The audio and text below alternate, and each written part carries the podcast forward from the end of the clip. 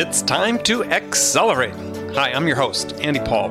Join me as I host conversations with the leading experts in sales, marketing, sales automation, sales process, leadership, management, training, coaching, any resource that I believe to help you accelerate the growth of your sales, your business, and most importantly, you. Hello, and welcome to Accelerate. It's Frontline Friday again. I'm Andy Paul with my special guest, Bridget Gleason. Bridget, how are you today? I'm doing great. Andy, good morning. Did you get your run in this morning? I did. I did. It's one of these things that I I have to do. Well, I was going to say if I have to get up at four in the morning, I do get up at four in the morning um, to get my run in. I do it as much for my mental health as I do for my physical health. So it's just it's definitely part of my day. Now, how do you feel about running in the dark by yourself? I feel fine. Okay. I've done it, Andy, for so long. I don't think I really allow myself the luxury of an option. If I don't do it first thing in the morning, it doesn't get done. And what I've uh, told people here, and they think I'm crazy, is I listen to I listen to books when I'm running, and I get totally lost. I know a lot of people lost in the book, not lost on the streets. Yeah. And a lot of people listen to music, but I I love listening listening to books. So I do a lot of I li- listen to a lot of business books or sales books or just all kinds of things. But it's so it's something I look forward to every morning. All right. Well, here's hope you don't encounter a wild mountain lion or something in your your run. So I did see a, a video online yesterday that that uh, some woman was on a hike in Florida on this boardwalk going through mm. this swampy area and she's mm. taking video on her phone and just looking at the scenery and then suddenly pans up the up this boardwalk which is about maybe four feet wide right and you hear this clump clump clump and this mountain lion is charging at her at a high rate of speed doesn't have anything to do with her. It just runs right by her as if she's not in there. She's going, "Oh my god! Oh my god! Oh my god!" Andy, that's hilarious. I mean, it's hilarious because nothing happened. That would have scared the. Oh yeah, she was. It sounded like she was a woman there by herself. Maybe somebody was standing behind her. I don't know. She panned the camera. It's the the big cat went by and and uh, no one was behind her. I think she was out walking by herself and came across this full grown mountain lion that had someplace to go in a hurry and it didn't involve her. Whatever the whatever mission the cat was on, it decided it didn't have any time for her. So classic. Yeah. Classic, yeah. Classic. So well, good. Well, we're we'll skip the weather today since we just had our. Now we that's right. We, we are on to other things like other things. in the dark. Run so I wanted to talk about the complex enterprise sale today, and certainly something you're involved with, Sumo Logic. I spent years doing that. Uh, so I said selling very large deals. So I guess I want to talk about what's changing in that environment because there's been a lot of books written and people talking these days about the changes that exist in the complex enterprise sale environment. So I guess I'd first ask, you know, what you've seen that's changed, let's say over the last five to ten years, and you know, we'll leave out the impact of the internet. Yeah, we all know that's that's that's had big changes. What else have you seen? Well, I've seen that as you said, I we we have complex enterprise sales here at, Sumo Logic. The team I manages that I manage is the the SMB and mid market team. So the companies that we deal with are sub a thousand employees. Mm-hmm. So what's interesting though, because we're dealing with uh, we do, we do log management. So a very small company may have a very large deal. And so I think one of the things that's changing is this sort of enterprise sale or a big deal or a complex sale is not solely based anymore on just the size of the company. Like you can't you can't make the delineation, okay, it's a big company, it's going to be complex, it's a smaller company, it's less complex. Right. It may be more complex a larger company because there will be more stakeholders, but the technology is just as complex. So there are issues that the team has that um, are the same whether it's a small deal or a big deal. And I think that is, I think that's one of the differences that I've seen. I, I would say the second is any of the studies that I've seen and read show that there are more decision makers now involved than there were, let's say, Andy, when you and I were selling in the dark ages, for those of you who don't know that. That it, it was, you would have more discrete decision makers where now there's so much of it is done um, i don't want to say by consensus but a lot of people involved even in smaller price points uh, smaller companies there are more decision makers involved in a deal Yeah, that's that's interesting. Let's, let's spend a minute on that because yeah, certainly that data's out there. The CEB has talked about that in their their latest book about 5.4 decision makers on every deal. Uh, you know that to me that really, let's say selling to large enterprise. To me, that's that's not a whole lot different than, than what my direct experience was selling to, to major companies, of the largest companies in the world. Is that you know there were always multiple buyers, not just in. I mean, in, not just uh, you know influencers, but people that are yeah, at the end of the day they were sitting around a table making a decision. Yeah, the CEO you know might sign off on it, but it was still being recommended by a committee, by a group of people for the CEO to sign off on. So, yeah, so maybe it hasn't changed for the large complex deals. Yeah, we've always had a lot of buyers there.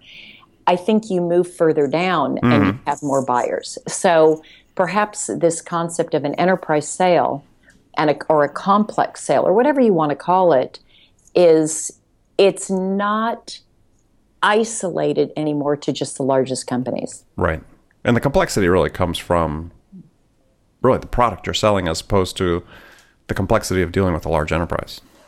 Yeah, I, I think it's two things. I think it's the, the the complexity of the product as well as the complexity of the decision making process mm-hmm. and the number of people involved. And I'll tell you, it can be as difficult and and painful to get something through a smaller organization that is highly siloed and not a lot of cross collaboration communication and trying to get everybody on the same page as it is a larger company who has probably had a bit more experience in working cross uh, cross functionally and more collaboratively. So there are different challenges, but it, it's not only the product, but it's also the decision making process that can um, create complexity and can slow a deal down. Yeah, and I think one of the issues of complexity selling to small and mid-sized enterprises is that their perception of risk is different than the large enterprise.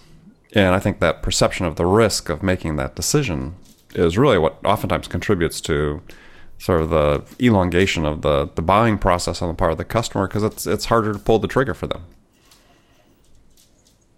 Yeah, and it, and it's ju- it's their perception. It's their perception of risk. And just as you were saying that, Andy, I was thinking about that.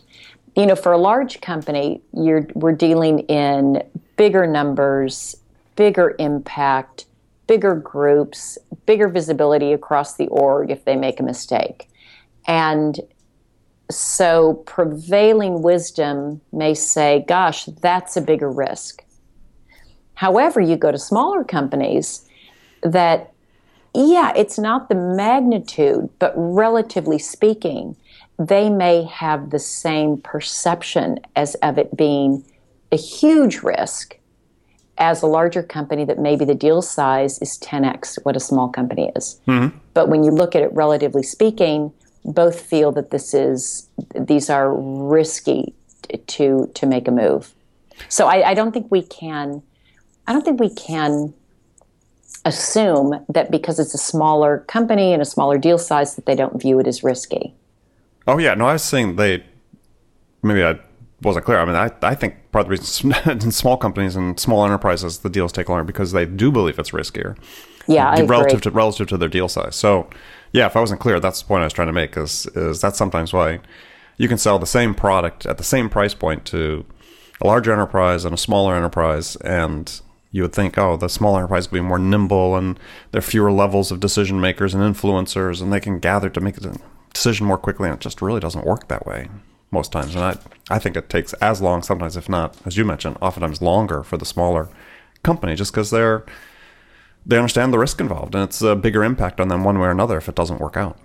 Well, I'm glad I may have been the only one who missed the point there, Andy, and got it the other way around. And I think it's there's also this perception because I agree with you 100%. It's it's very it's it's risky also for these smaller companies. There's this perception that an SMB sale or even a mid-market sale should be a high velocity sale. And meaning it should just be quick. They're going to make decisions quick. It's yeah. a smaller dollar amount. Doesn't, doesn't work that way. It does not work that way.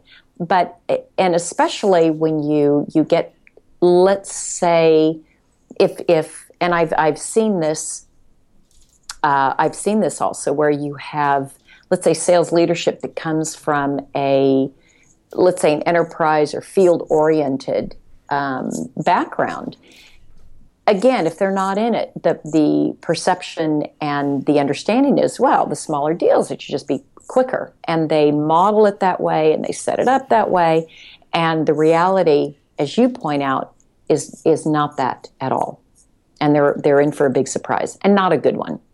Yeah, I mean, a good rule of thumb is, and I know it's different with SaaS sales, but I mean, you know, for people aren't selling SaaS products, is with small, mid-size, mid-cap enterprises is is you know total deal size, total commitment that they're making.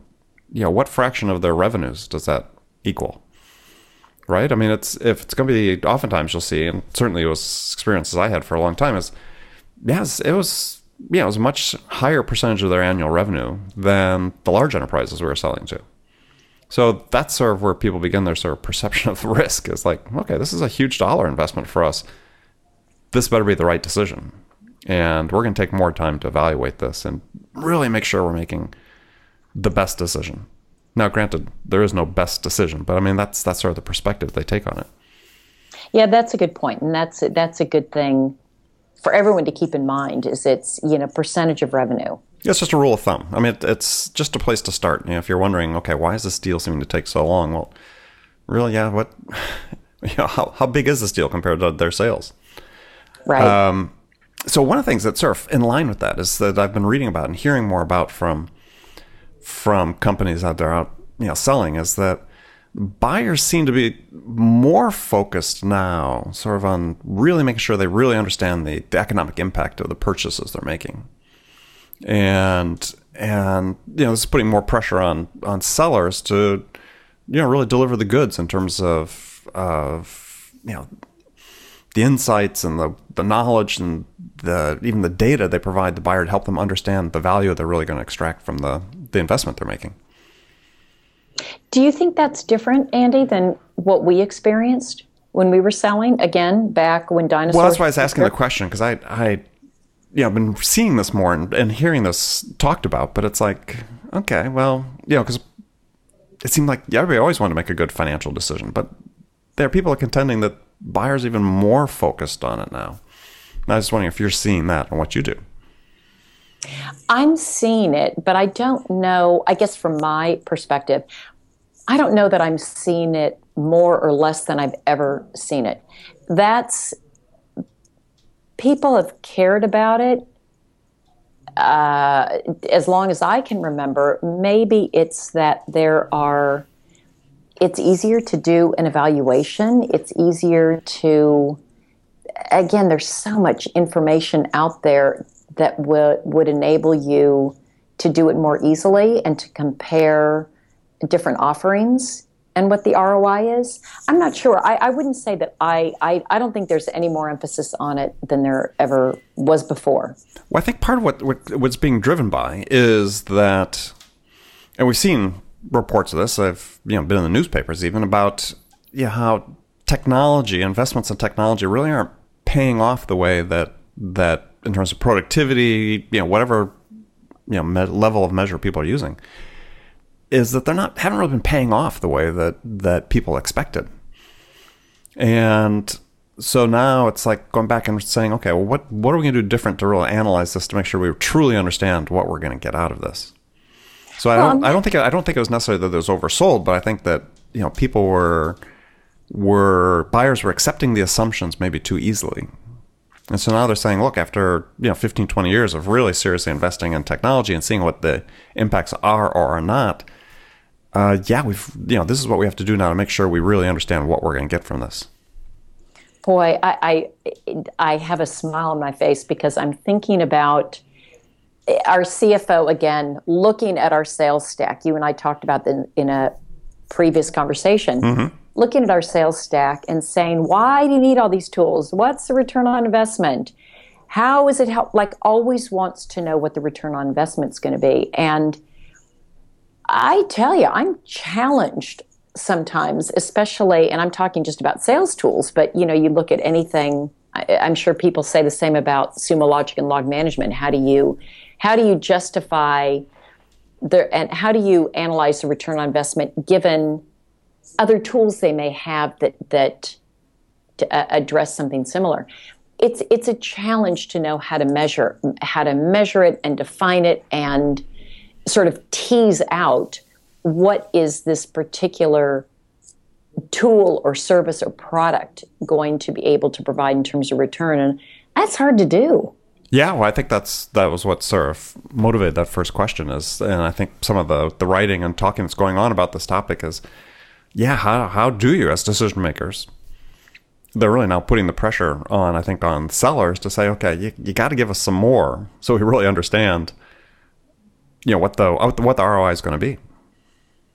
I'm not sure what yeah, that more yeah. is. I mean, and that sort of goes of a piece is is in the complex sale. You know, buyers looking for more. You know, the term that we see all the time, more business acumen from the seller uh, to really. And I think that's part of what's driving it. It's it's yeah, we've made these investments before, but the assumptions we made when we made the decision, you know, turned out not to be reflected in reality once we had used it. Not that it was a negative, but it, maybe we just didn't reach as far with it as we thought we were going to go. Right. Yeah, we we get uh, prospects and customers asking us for that kind of information frequently here at Sumo Logic, and you know we've put in ROI calculators that they can go and put in their people costs and different assumptions, and this, like most things, is is a tool that needs to be continually tweaked and revised and updated as realities as realities change. And some customers look at it or prospects and say, God, that's really helpful. Others say, that doesn't give me an accurate ROI at all. you know, so I think people are struggling to figure out how to justify. And it's not only the the seller that's well, the reason that the seller is interested in this is because the buyer needs a way to promote it internally. So I think they're trying to answer the question for themselves, but then also they're trying to answer the questions they're getting from other parts of the org. Yeah, and I think for buyers, you know, their conundrum is they said, look, somebody will turn to them and said, well, hey, you know, the last time we did this, your recommendation was we're going to get, you know, X percent of return on this or X percent improvement in productivity. And yeah, we got improvement, but it wasn't to that level, right? It's X minus one or X minus two when we thought we were going to be at X. And yeah, that's sort of a credibility issue for somebody that really has the primary the primary outcome is at stake, and they're the one responsible for that that primary outcome. Yeah. So I think what things that are, and I think this sort of talks about um, you know how you how do you sell to some of these accounts is you know one of the key things is you know we've got this environment now where maybe there's a little more due diligence going in on on the decision the economic part of the decision is is how do you identify who it is you're supposed to be talking to? And when you say who it is you're supposed to be talking to do you mean in terms of the economic decision making the economic decision? Well not just economic decision because it's i think that that you know this is one of the problems I see a sort of failure mode for sales reps, especially in in less complex deals, is not really spending the right amount of time selling to the right people that have the biggest not necessarily not the biggest influence, but also have the most at stake in the outcome. You know, there's, there's so much talk about ah, you got to sell to the C-suite, sell to the C-suite, so on. Great, major accounts. Certainly, at times you need to do that, but oftentimes, you know, I relate back to one client I worked with that had a really large deal, multiple millions of dollars a year deal with this one company.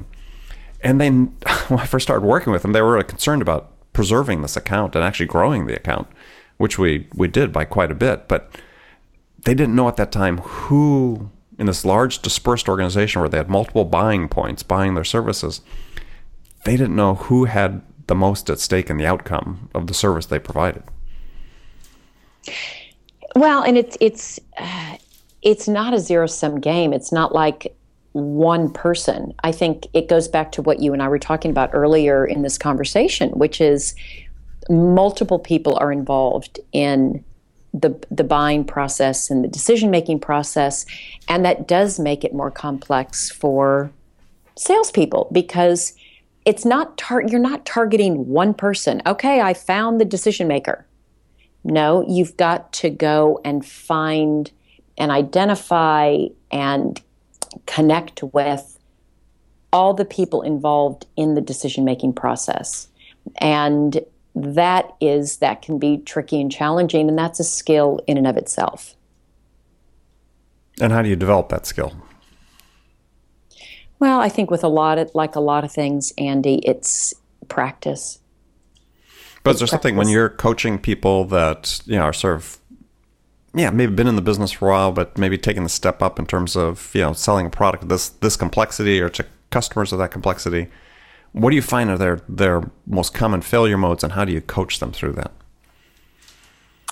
What I see is people getting too sales reps getting too excited because they found someone in the decision making process who is a is a champion or they've they've identified one person and they haven't dug deep enough to understand and identify all the other players and how they're connected and how influential they are or aren't. Mm-hmm. And so then the deal will get stalled or it'll get blocked or it'll get stopped because they've stopped short of doing the investigation they really need to do to make sure that they understand fully who's involved. And sometimes Andy, even within a company that they're selling into, the people they're talking to don't know who the other people are until they start to go to try to get something purchased. And I'm talking about kind of SMB mid market. Mm-hmm.